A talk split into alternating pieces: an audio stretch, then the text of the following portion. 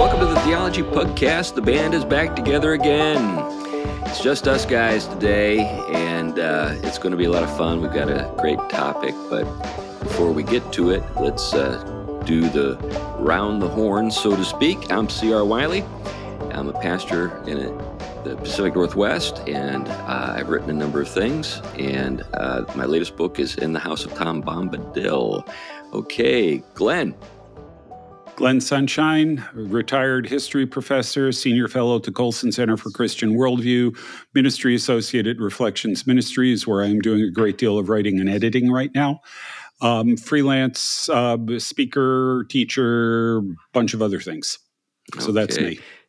Got it. Got it. So, Tom, introduce yourself. And before you get to the topic, we have an announcement. So, once you're done introducing yourself, it'll come back to me, and I've got something to share with the folks out there in podcast land. Okay, so you have to wait for the the topic. this is Tom Price. I teach uh, Christian thought at Gordon Conwell Theological Seminary. That's theology, that's ethics, philosophy, and I teach a few other places. And I'm working on a bunch of things. So, with that said, I'll throw it back over to Chris with a big announcement. Okay.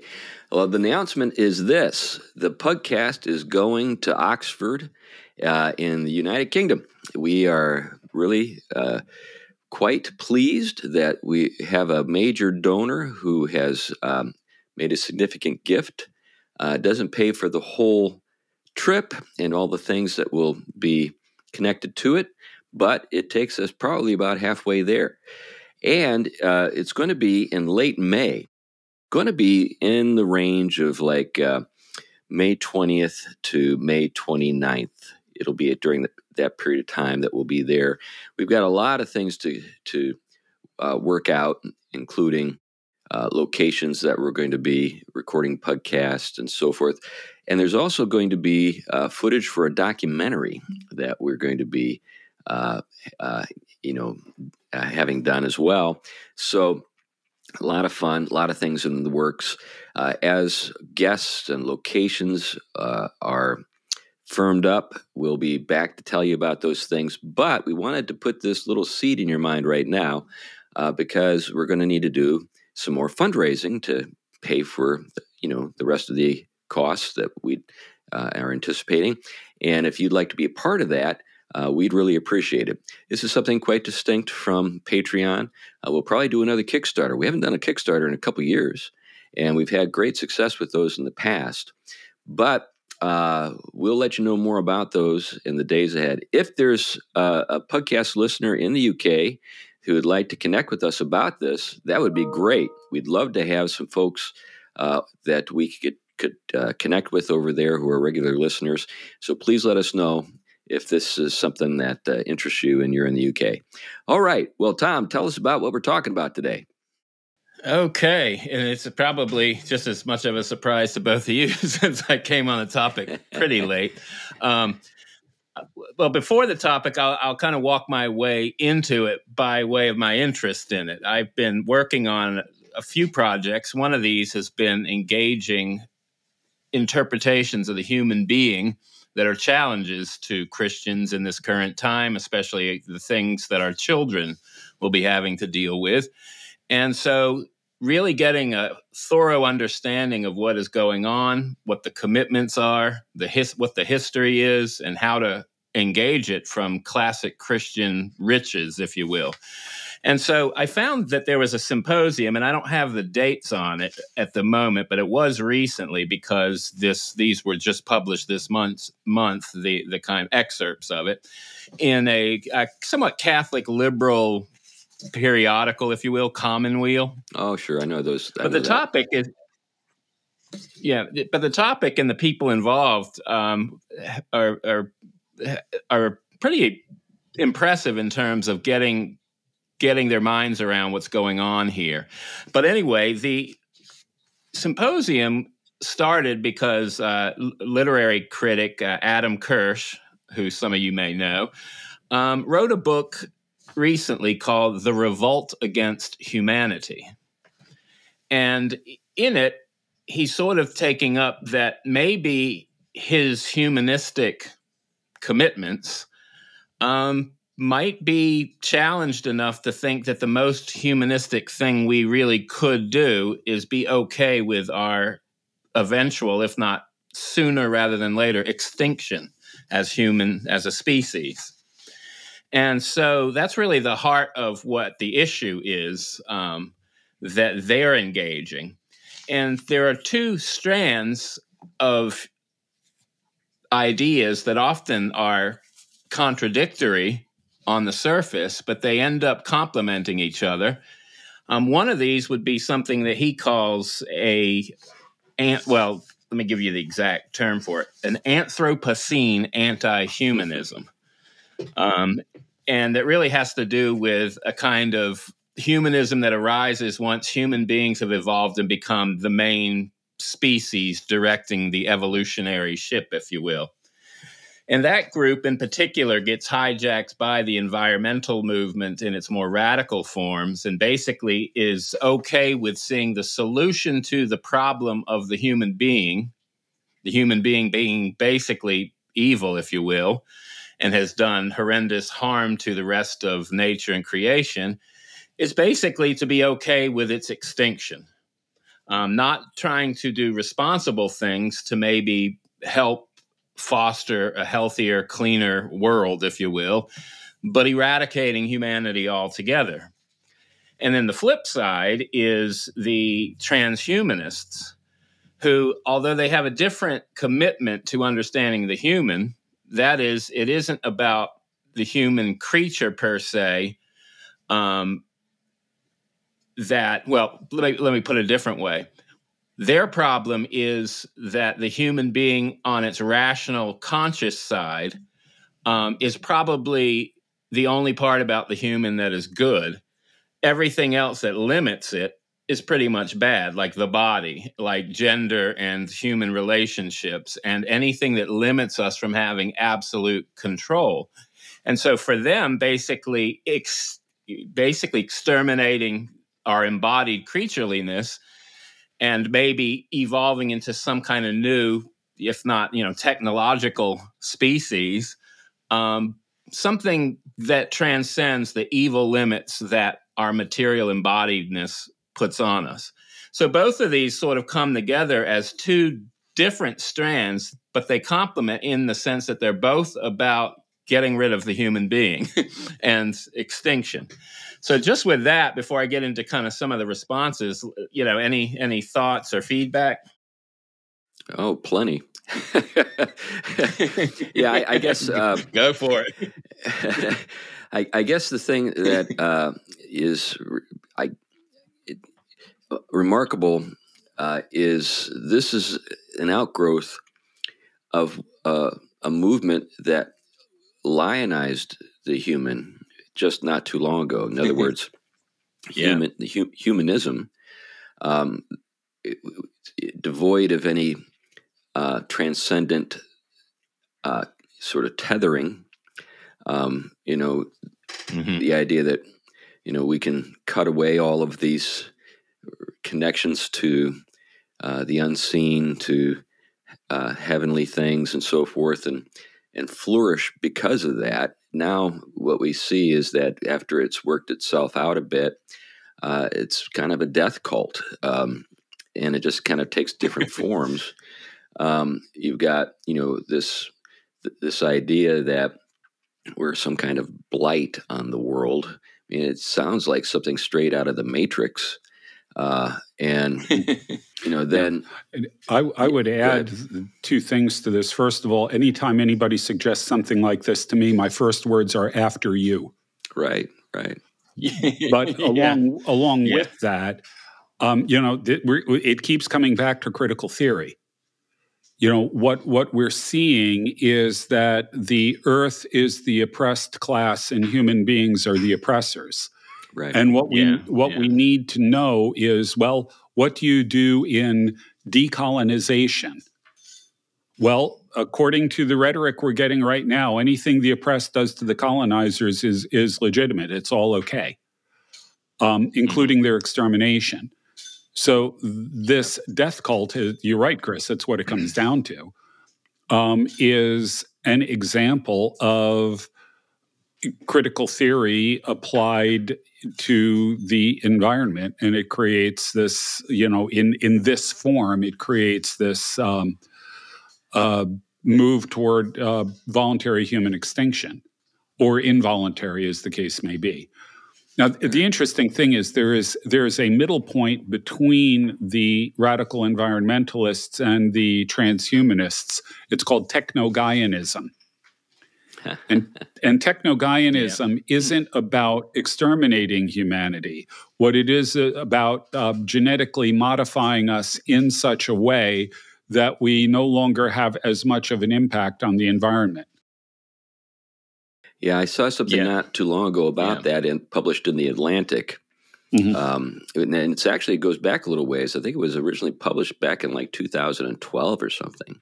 Yeah, the idea has been around for a while but it's it's kind of really freaky and and um, startling that you know the idea would be well let's re-engineer human beings so they're shorter or let's uh, get you know make them sick if they eat meat things like that.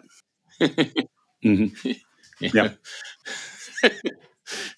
Well, and I think this is, I, I, think you hit, you both hit it right on the nose in the sense that this is where this, this is eventually where this stuff has to end up.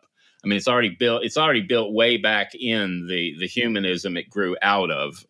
Um, it, it's. I mean, we we've talked about it a lot. We've talked about the fact when you get rid of a comprehensive vision of the transcendence of God, um, what you do is automatically have to locate the point of reference for understanding everything important from something else but nothing else has the capacity to bear that weight. And so the imago Dei, the human being made in the image of God, used to hold central significance. That's why you could have humanism in, in right. the forms that we had it post Christian.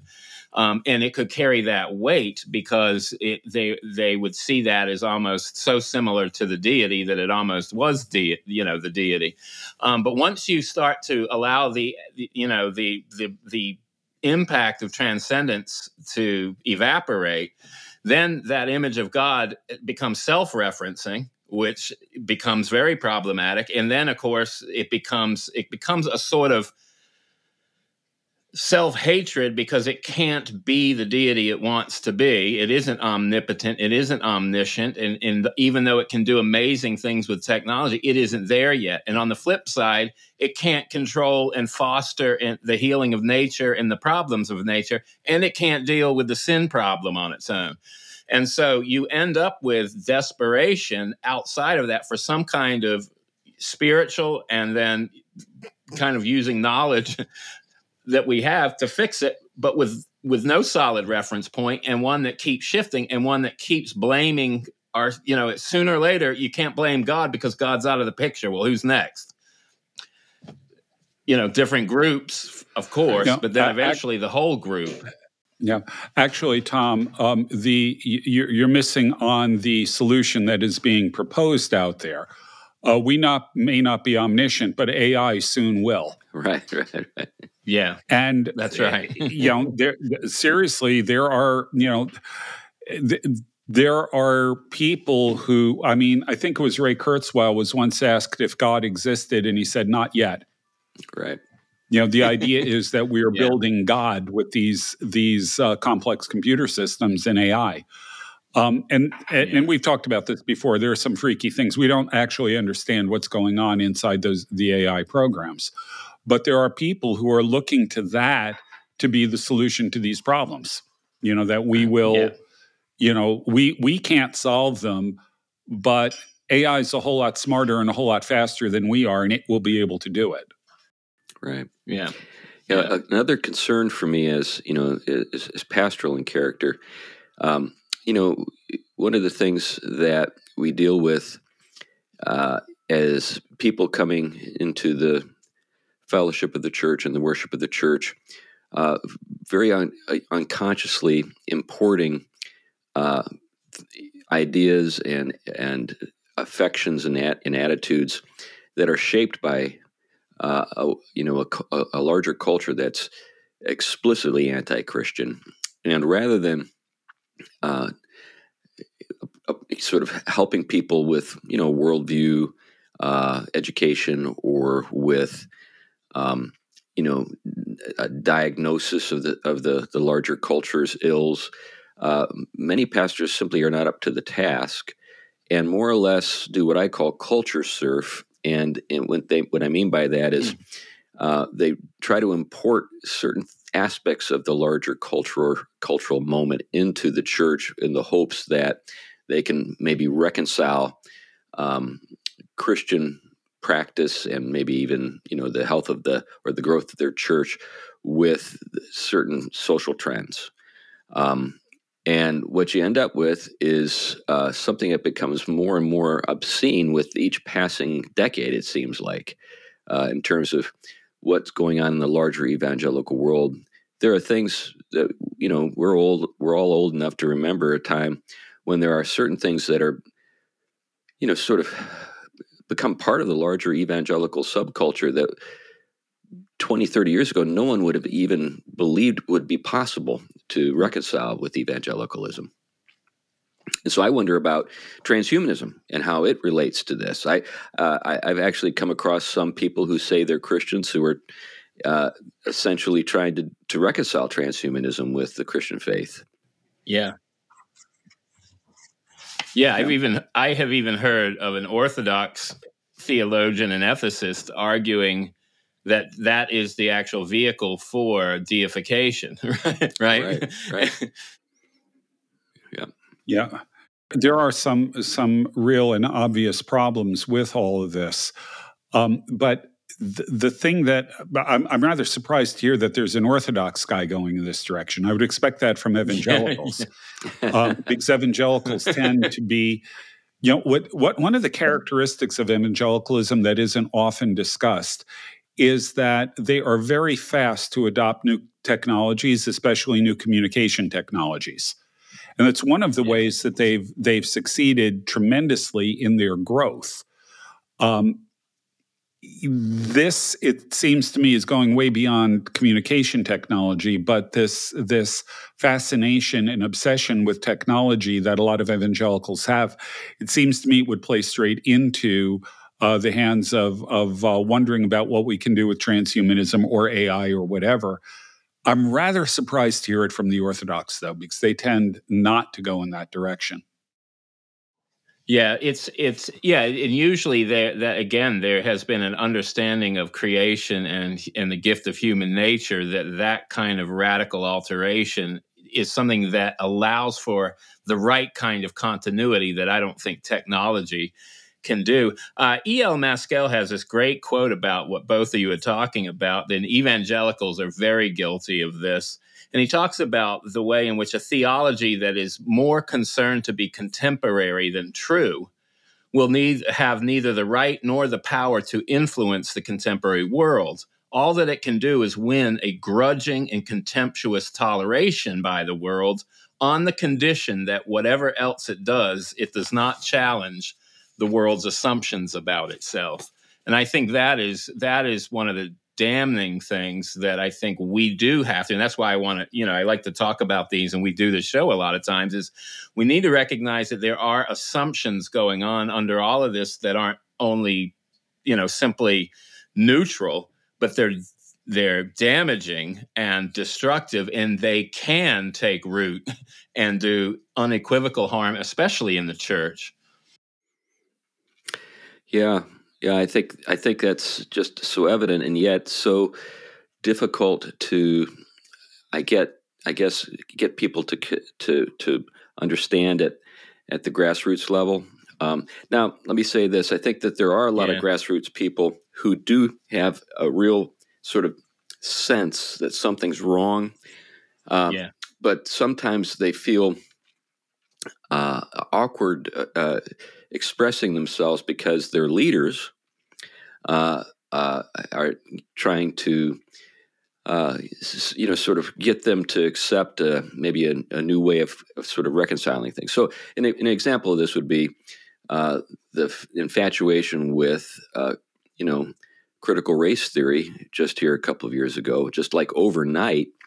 And you had, yeah. you know, people like Max Lucado and, and just others who just uh, were essentially flagellating themselves on social media, you know, and and essentially uh, uh, adopting these theories uncritically. They it demonstrated, first of all, that they didn't really have much um, education and philosophy that they could see through all this stuff. Yeah, but you know, when you get the people in the pews and they see their leaders, uh, you know, embracing this stuff uh, they they more or less think, well, I, there must be something wrong with me. I mean, Pastor Bob, whatever, uh, you know, he's clearly you know better able to understand these things than I am, and then they just kind of climb up. yeah. Well, that's yeah, the, the that's the telling thing. Go ahead, Glenn.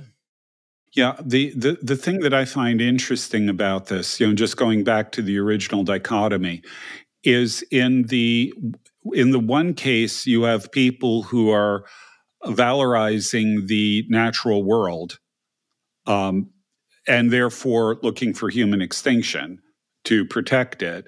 On the other hand, you have people who are utterly rejecting the natural world and therefore looking to transform human yeah. beings into something else that will presumably be more ecologically friendly, although I don't know where you're going to get the power to run all the computer servers that are needed um, and the memory and all of that to store all of us. Yeah, that's right. That's right. Yeah, that's right. It takes a lot of energy to well, store all of us. It's the yeah. Well, I, re- I remember uh, Michael Gillespie's famous work on kind of the way in which we get to our modern uh, bifurcations, if you will. And he talks about the way in which you have the Cartesian line, the angel line, and the Hobbesian beastly, and yet somehow they merge and become two polarities of one common changed metaphysic, nihilistic metaphysic. And I think that's what you're seeing here in just another extreme form. Um, the, the writer Nolan Gertz, um, of one of the responses to this book, um, he wrote a book called Nihilism in Technology, and he has some pretty good evaluation of the problems. And one of his takes against the, you know, the the the embrace of it, of course, is that it's not just a revolt against humanity it's a revolt against responsibility. And for him of course the you know he's writing in commonweal. So the, who's got to take responsibility is the corporate world. And and he is right that they get off the hook because as soon as they embrace these visions they're allowed to get away with whatever they want to no matter how much harm it does to humanity or the environment. As long as they've got the slogans and they say they're for you know these kind of environmental causes. And uh, but I think I think you know what you really see is that it's a revolt against reality, um, and it is the results that you get when you you untether everything from proper transcendence. Everything then is in a horrendous competition. You don't have like Augustine, who understood that to be each created thing is not only to be ordered to transcendence as a gift, but also relational and that true peace and harmony is what a true flourishing creation is when it's ordered towards transcendence christ the right way. And here you don't have that solution. You have it's either or and one has to go. And and it's now the human who has to go. Um, and again I, I mean I, I, I grant they they you know they can they can follow their philosophies and be martyrs for it. And uh, very few times are they. But there will be people sacrificed to this kind of, and it is a religious movement, if you will. It is a way in their mind of addressing some kind of sin against, you know, nature that human beings are somehow complicit in. And their only solution is sacrifice the human being, but not just the one, a group per se, but eventually all of yeah, them. Yeah. Well, I think that, you know, the point you just made, Tom, about uh, relationships is worth reflecting on a little bit because uh, one of the things that you know, we're getting at is that these these folks don't seem to think about nature as uh, as being our, our home. In other words, we're we're part yeah. of the natural order as well, and and the, yeah, that's right. The the our bodies are, part of it. Uh, you know, we dwell uh, and uh, enjoy many goods because of the bounty of the world that we find ourselves in.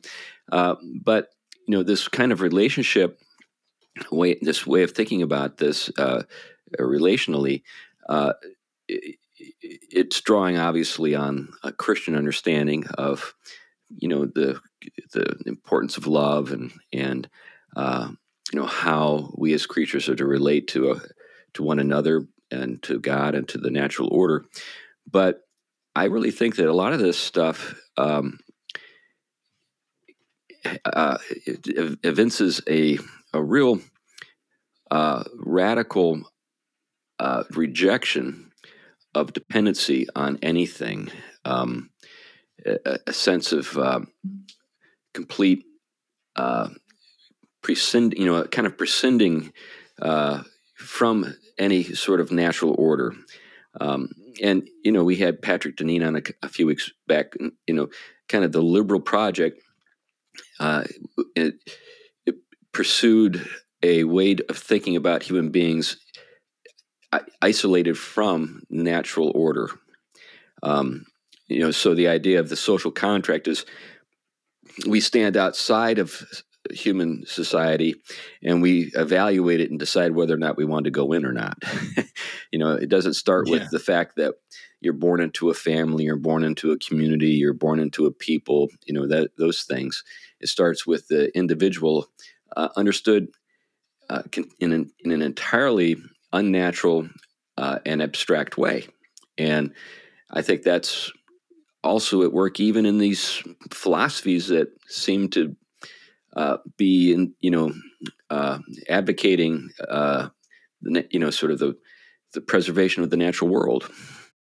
Uh, one of the other responders, you may know the name uh, Gilbert. Uh, My, let me get see if I can pronounce it right. Meilaender. Yeah, he has written quite a bit on bioethics from a Christian perspective, but he had he had a very brilliant response in Commonweal. And first of all, he notes one of the chapters in Kirsch's book called "The Sphere of Spiritual Warfare," and he is basically depicting these now as spiritual movements without question. They are religious views. And let's just be honest, all views are religious views. There is no view that isn't ultimately bound up with some notion of how things are and how things are supposed to be and how we get to making them be like they're supposed to be. And this is always beyond the material level because that can only show us certain amounts of things. It doesn't supply that right reference point. And um, and the other thing is is that Meilaender's response is pretty fascinating. He goes from the perspective of either of these two views, um, which seem different but they converge what is the real problem with the continued existence of our species? And he sums it up in one word birth. The transhumanists have a vision of virtual human nature that makes it unnecessary, and the anti humanists hope for a human destiny that will exclude it.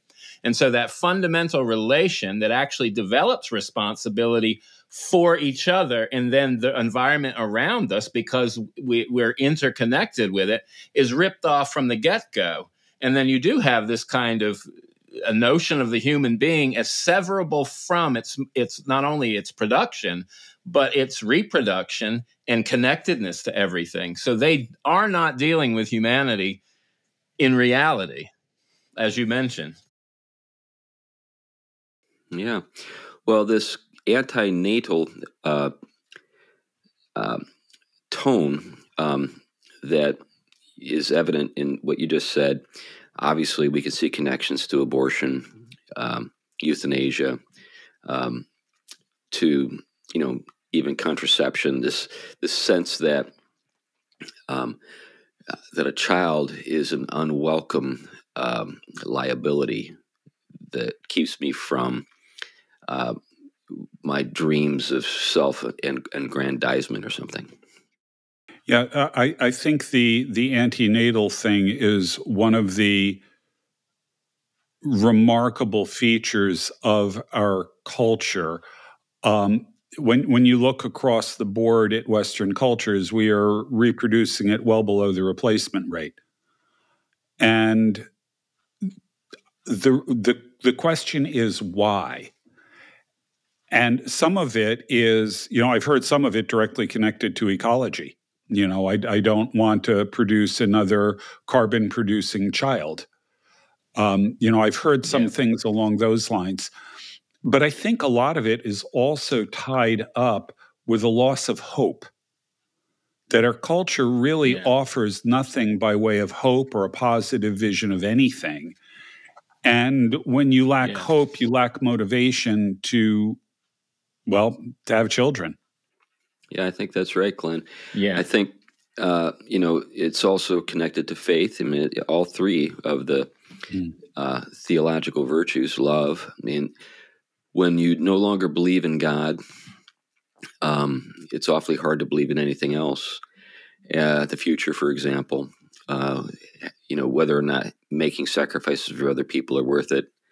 Uh, those sorts of things you lose you lose faith in, and I think you know you can look at it as two sides of a coin. Yes, uh, people are so- more selfish than they were, but one of the reasons they're more selfish than they were is because they can't sort of see why making sacrifices uh, is uh, worthwhile, or why um, investing in the future is worthwhile. And, and everything becomes kind of a get as much as you can out of the moment.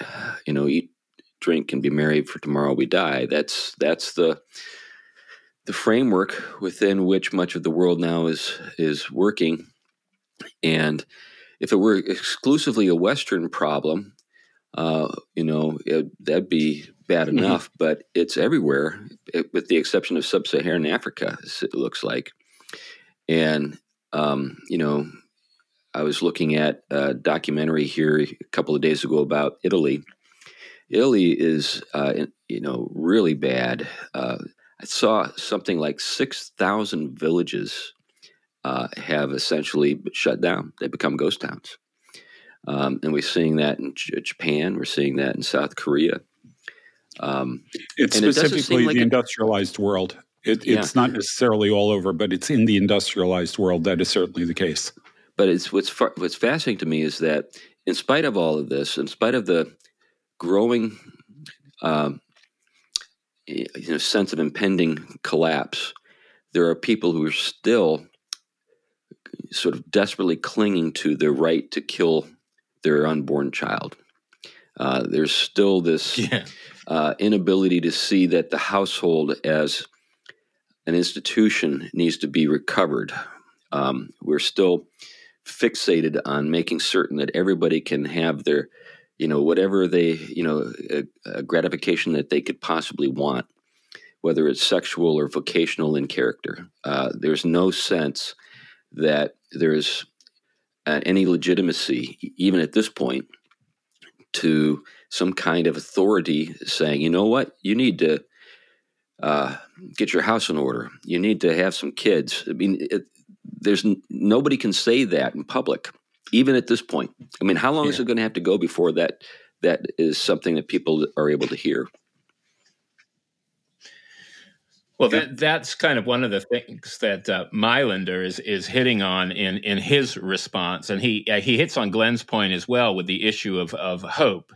And he says uh, he puts it this way: he goes, "Given that that sort of commitment to human life as embodied life, as Christians do, we should think that the body is is integral integral to who we are, not just a prosthesis used uh, by our real disembodied self."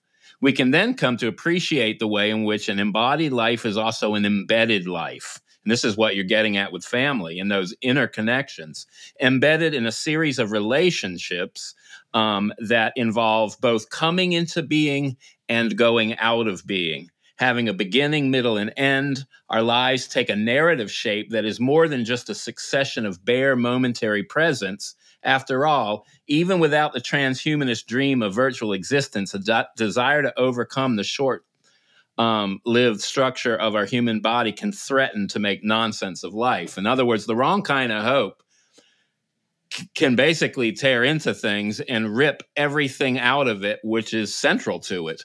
And I, I think that part of embedding is so key here that we, uh, to be embodied is to be embedded.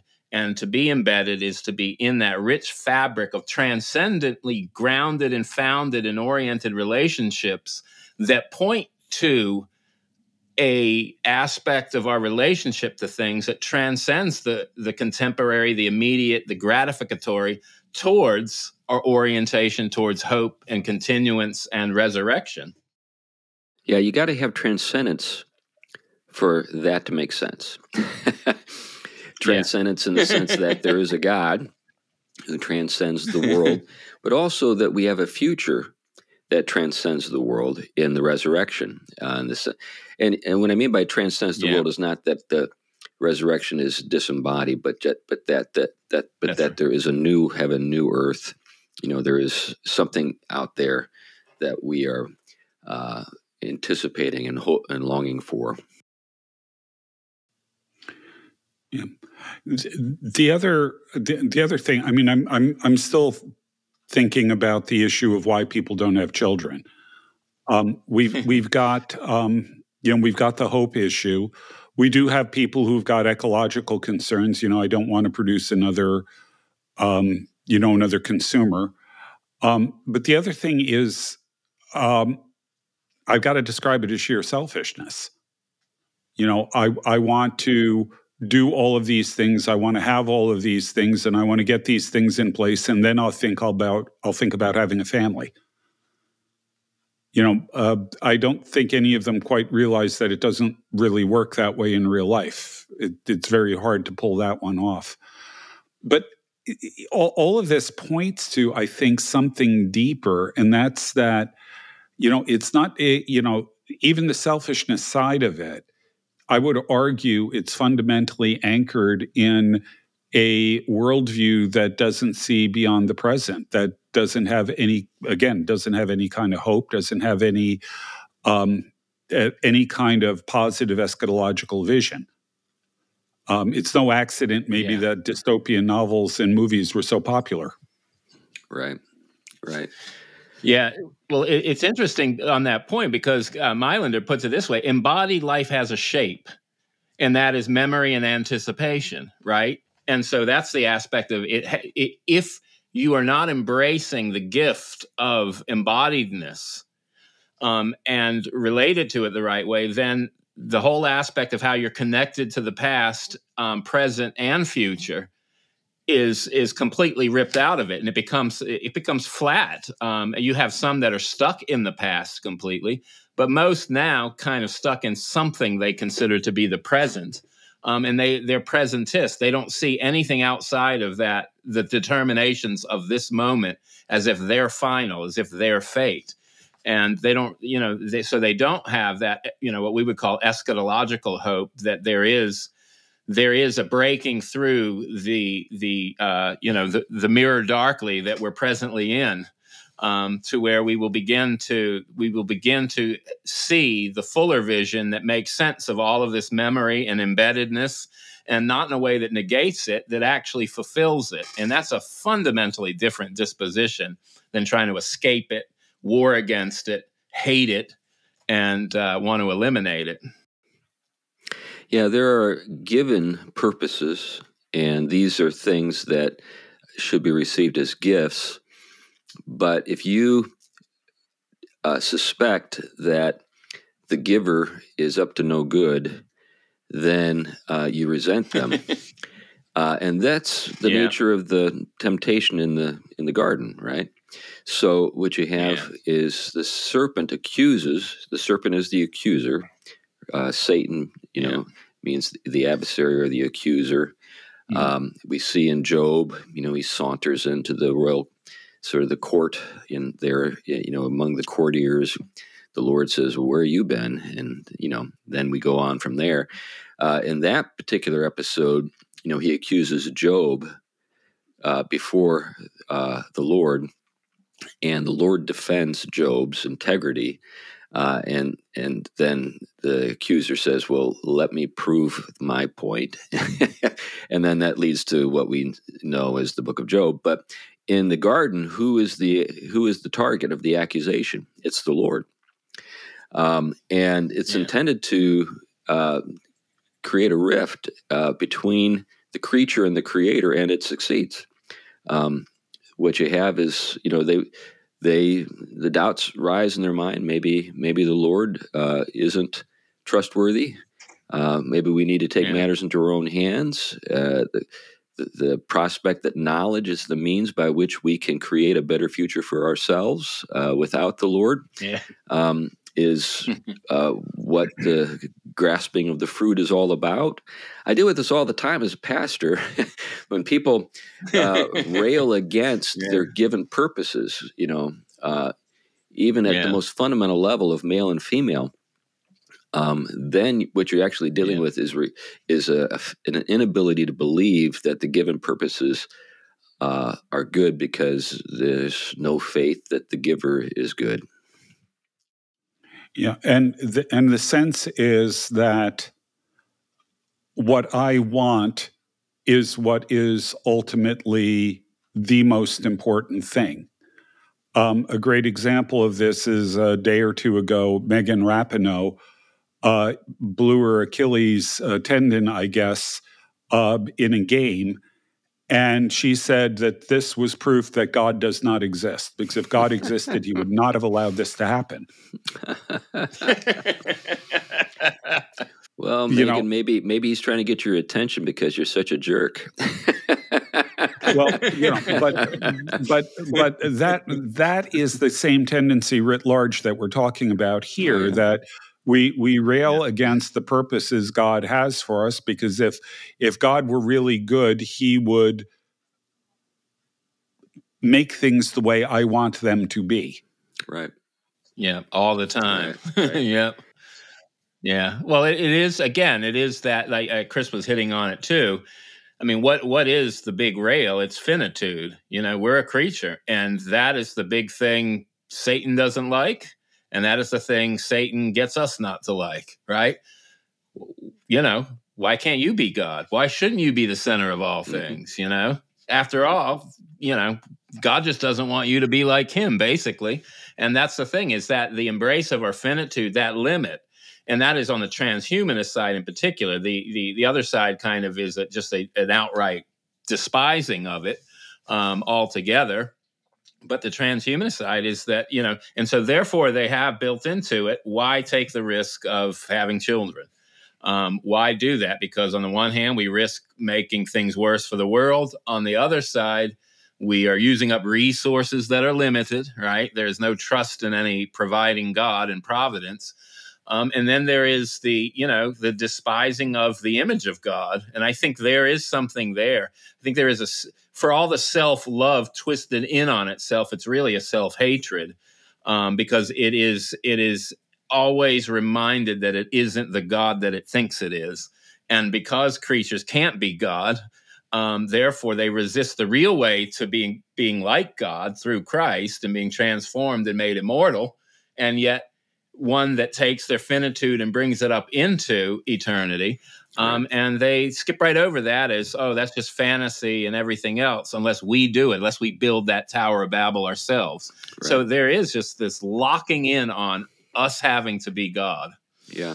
I think this is one of the things about, you know, the nature of the temptation in the garden that gets elided uh, because we, when we talk about uh, the fruit of the knowledge of good and evil, um, we focus on the the evil uh, in the t- in the title, of, you know, in the name of the fruit, and and lose sight yeah. of good and knowledge. And I think knowledge is a thing that uh, needs to be appropriately uh, assessed. So, what do we mean by knowledge? Well, in the world that we live in today, knowledge has gotten divorced from wisdom because knowledge is not about conforming to the to the world as it is, which is what wisdom uh, is uh, addressing, uh, seeking. You know what, what we what we are uh, trying to do, if we're wise, is conform to reality as it is, as opposed to um, trying to make the world reflect our wishes. Uh, but knowledge promises that uh, we can make the world as we wish. Uh, you know, we've talked about Baconian, you know, knowledge is power. That's that's what you know Baconian science uh, is all about. It, it strikes me as that it is the forbidden fruit. Um, now, does that mean that everything that, that's derived from science is bad? No, of course not. But but but the thing we we should be wondering about is why? What is our impulse? What is it we're trying to accomplish? There's always a kind of a wedge issue, you know, like we, we want to just make life easier. We want to, you know, uh, address um, some problem, you know. Um, for example, I, I just did a piece for World Magazine, an editorial for them, responding to a um, article in the Wall Street Journal uh, uh, was entitled "What If Men Could Make Their Own Eggs," and basically the gist of it is uh, that bioengineers really are looking to make women obsolete. Um, what they are up to is creating uh, eggs from skin cells, and they've actually accomplished it with male mice. So there, there are hmm. mice now that that have been bioengineered uh, that uh, never had uh, a female uh, participate in the process of fertilization. Uh, so there are hmm. scientists who are working on making it possible for two homosexual men to have a child uh, without uh, women involved at all. And of course, artificial wombs are also, um, uh, and artificial uteruses yeah. are also part of the project. Yeah. yeah. The, which I imagine will become extra bodily in due time, like the old sci-fi. Well, that's exactly um, it. so it, it is a bag. They, they, they've been doing, they, they've been able to yeah. do it for a while with sheep and stuff. Right. Yeah. Um, on the ecology thing, I was reminded of um, of Genesis 2, where uh, Adam is placed in the garden to tend and protect it. Now, people ask, well, what, what does he have to protect it from? And a lot of people say the answer is Satan. Uh, I don't think that's quite right. That may be part of it, but I think he has to protect it from himself. Um, hmm. That that what that is is a mandate that you're you are to tend the garden, but you're to do it in a way that preserves it and protects it, that doesn't exploit it, that yeah. doesn't destroy it. Um, and and if we kept that balance in mind, the problem is, you know, the ecologists want to leave everything absolutely pristine. Um, yeah, yeah. And that's not tending the garden. And the problem with keeping it absolutely yeah. pristine is you get out of control wildfires. You know, and and the the mechanism for that is well understood, but nobody wants to talk about it because it violates ecological dogma and climate change arguments. Right. But it's really just because the forests have not been maintained correctly. Um, but the other side of it is you don't want to do strip mining either. Right. You know, we're we're we're supposed to develop the resources, but to develop them in a way that doesn't destroy the world. And the fun thing and, to think of and that balance is is something that I haven't seen too many people trying to understand how you make that work. I think Tolkien tried with the Ents. Yep. Because you know what you have with the Ents yeah. is the is essentially the male Ents are the uh, earth firsters who don't want to touch anything. Uh, in other words, you, you should only eat fruit that has fallen to the ground on its own. I mean, there actually is, if you look at you know those chapters on Treebeard and so forth, that's exactly what's been that is stated by Treebeard as he's describing the difference between the Ent wives and the Ents. So the Ent wives, uh, he says they what they wanted is they wanted things to stay where they put them. so they you know the the Ent wives are all about order and fruitfulness, and they like the smaller trees. They they like the domesticated, uh, uh, you know, um, vegetation. And men learn farming from the Ent wives, if you remember in the story. Mm-hmm. And there's a parting of the ways. Uh, that's why you know, there are no more Ents. it's because the Ents and the Ent wives have gone their separate ways and the Entwives are lost. they don't know where they went. And yeah. um, I suspect they're in the north of the Shire. That's right. I remember you, you your theory. yeah, but um, yeah, the the interesting thing about that is it, it, it, John Eldredge in a book I don't entirely recommend called Wild at Heart points out that men are created in a wilderness and women are created in a garden. I think that there's something to that, and I think that's what you know, uh, Tolkien's picking up on. The, the Ents and the Entwives are certainly an example of that. Yeah. Yeah. Yeah.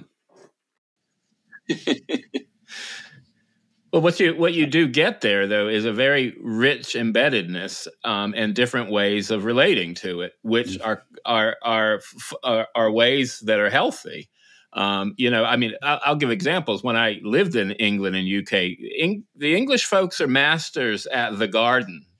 And one mm-hmm. thing that you will see when you go over there is some of those English gardens are incredible. Some of them are very well crafted and beautiful. They're not tearing things up and ripping them up and then just supplanting and crushing everything. They're allowing them to grow in connected ways that are beautifully arranged and allow that beauty to radiate in phenomenal ways. But then you also get the wild church garden that is kind of uh, poppies and things flown up all over the place, yet still demonstrate that richness embeddedness and beauty in a whole different way and and and both of these have been places where things have been cared for in different ways, but cared enough for to preserve, in one case, the more wild gardens, but the day to day catering to those other kinds. And and I think there is something in this. This is where they're, they're in these uh, different essays, they're talking about the responsibility we have. Why do we go to revolt?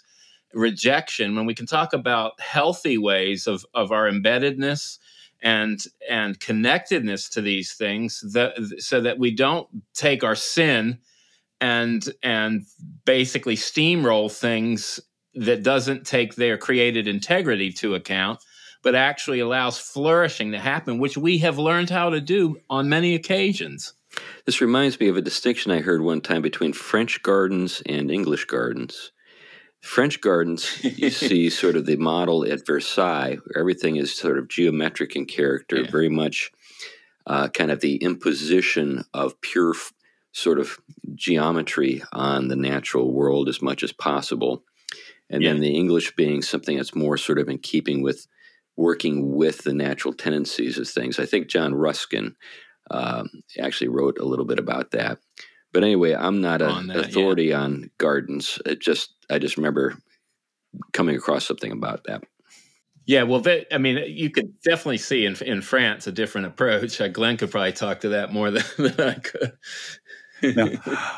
Actually, I have a friend who grew up in Scotland and she married an American, and they created an absolutely beautiful, beautiful garden at at, at uh, the guy's home. It's a terraced area going down into a lake, and yeah, I mean there there is a sense of um, how to do that over there that we don't really have over here much. Um, you know, this is an example, though. I think you know of Christians. I, have said this before. I, th- I, think we need a different sort of apologetic. Um, we need an apologetic that isn't quite based so much on reason, uh, because we've got a generation that doesn't believe in it. But what we've got is a better story. You know, if the alternative is various forms of human extinction, my answer is who dealt this deck? I mean, yeah. we we have we have better options. We have a better story. We just need to be better at communicating it and implementing it. Because the fact of the matter is, neither of those options really offer. I mean, the, the transhumanist claims he's offering hope, but really isn't.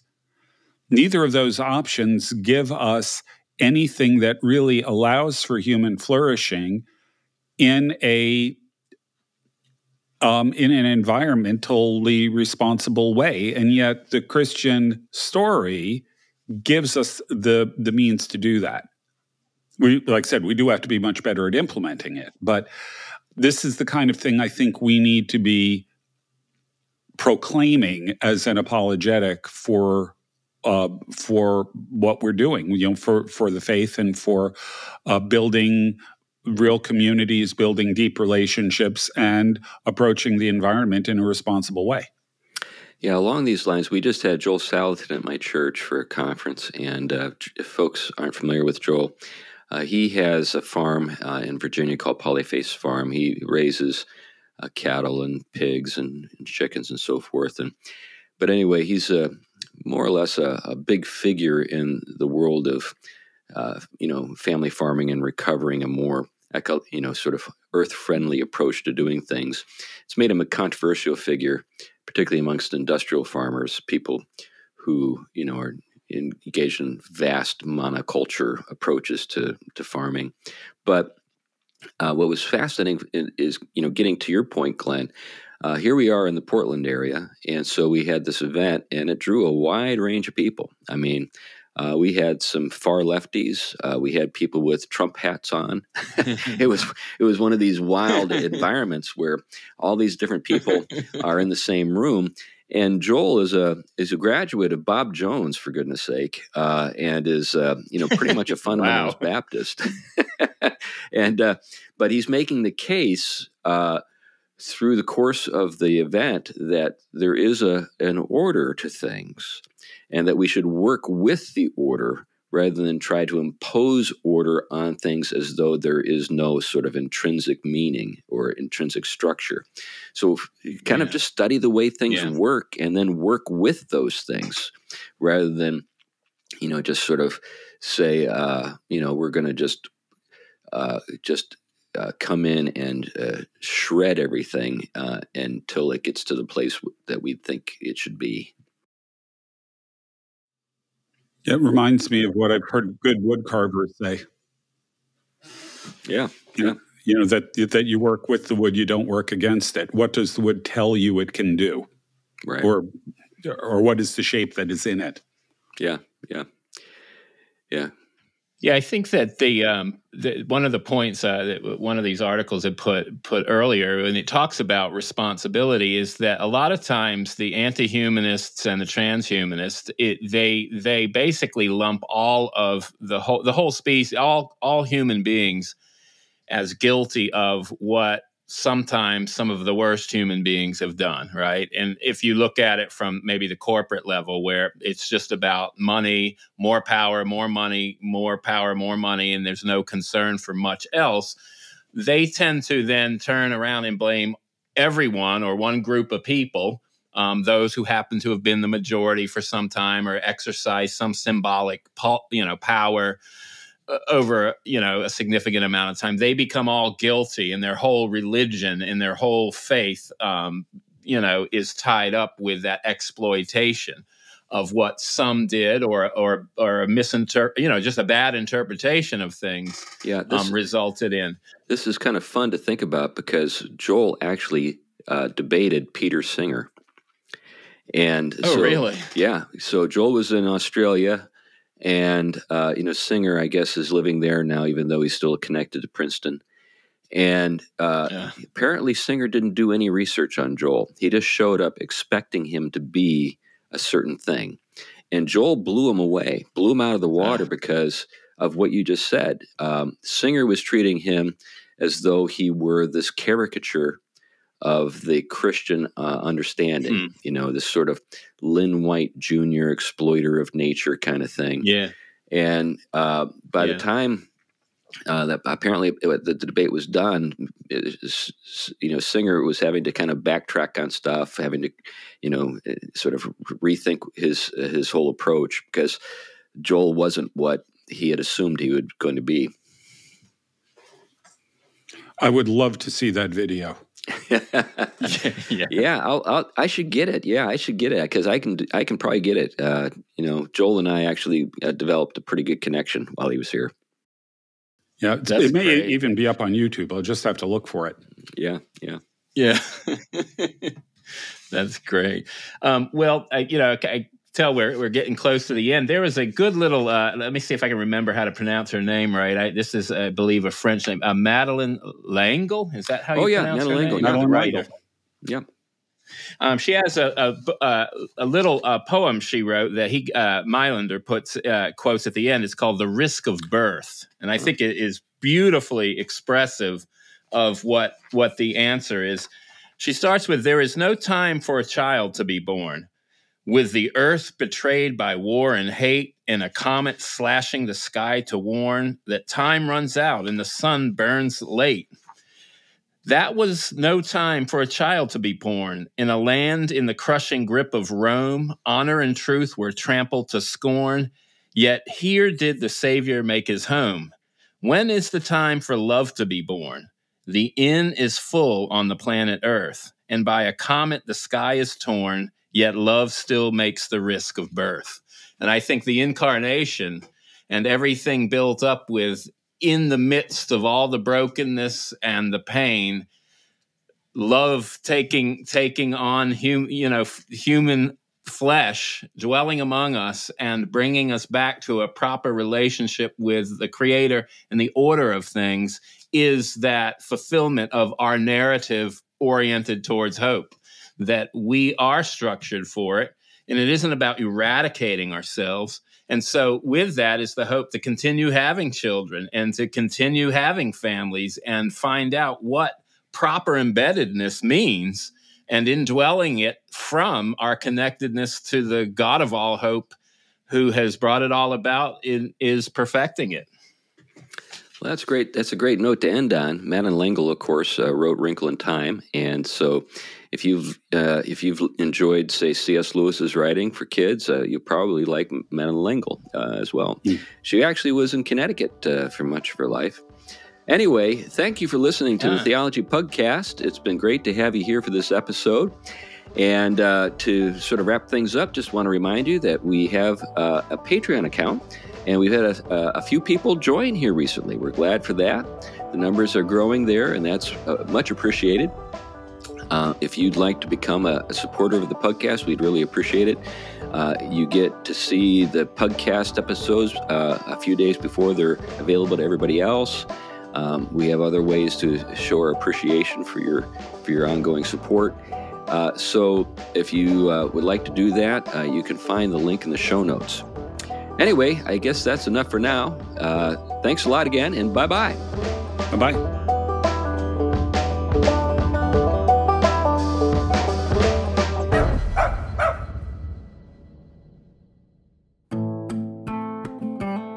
The Theology Pugcast is a ministry of Trinity Reformed Church in Huntsville, Alabama.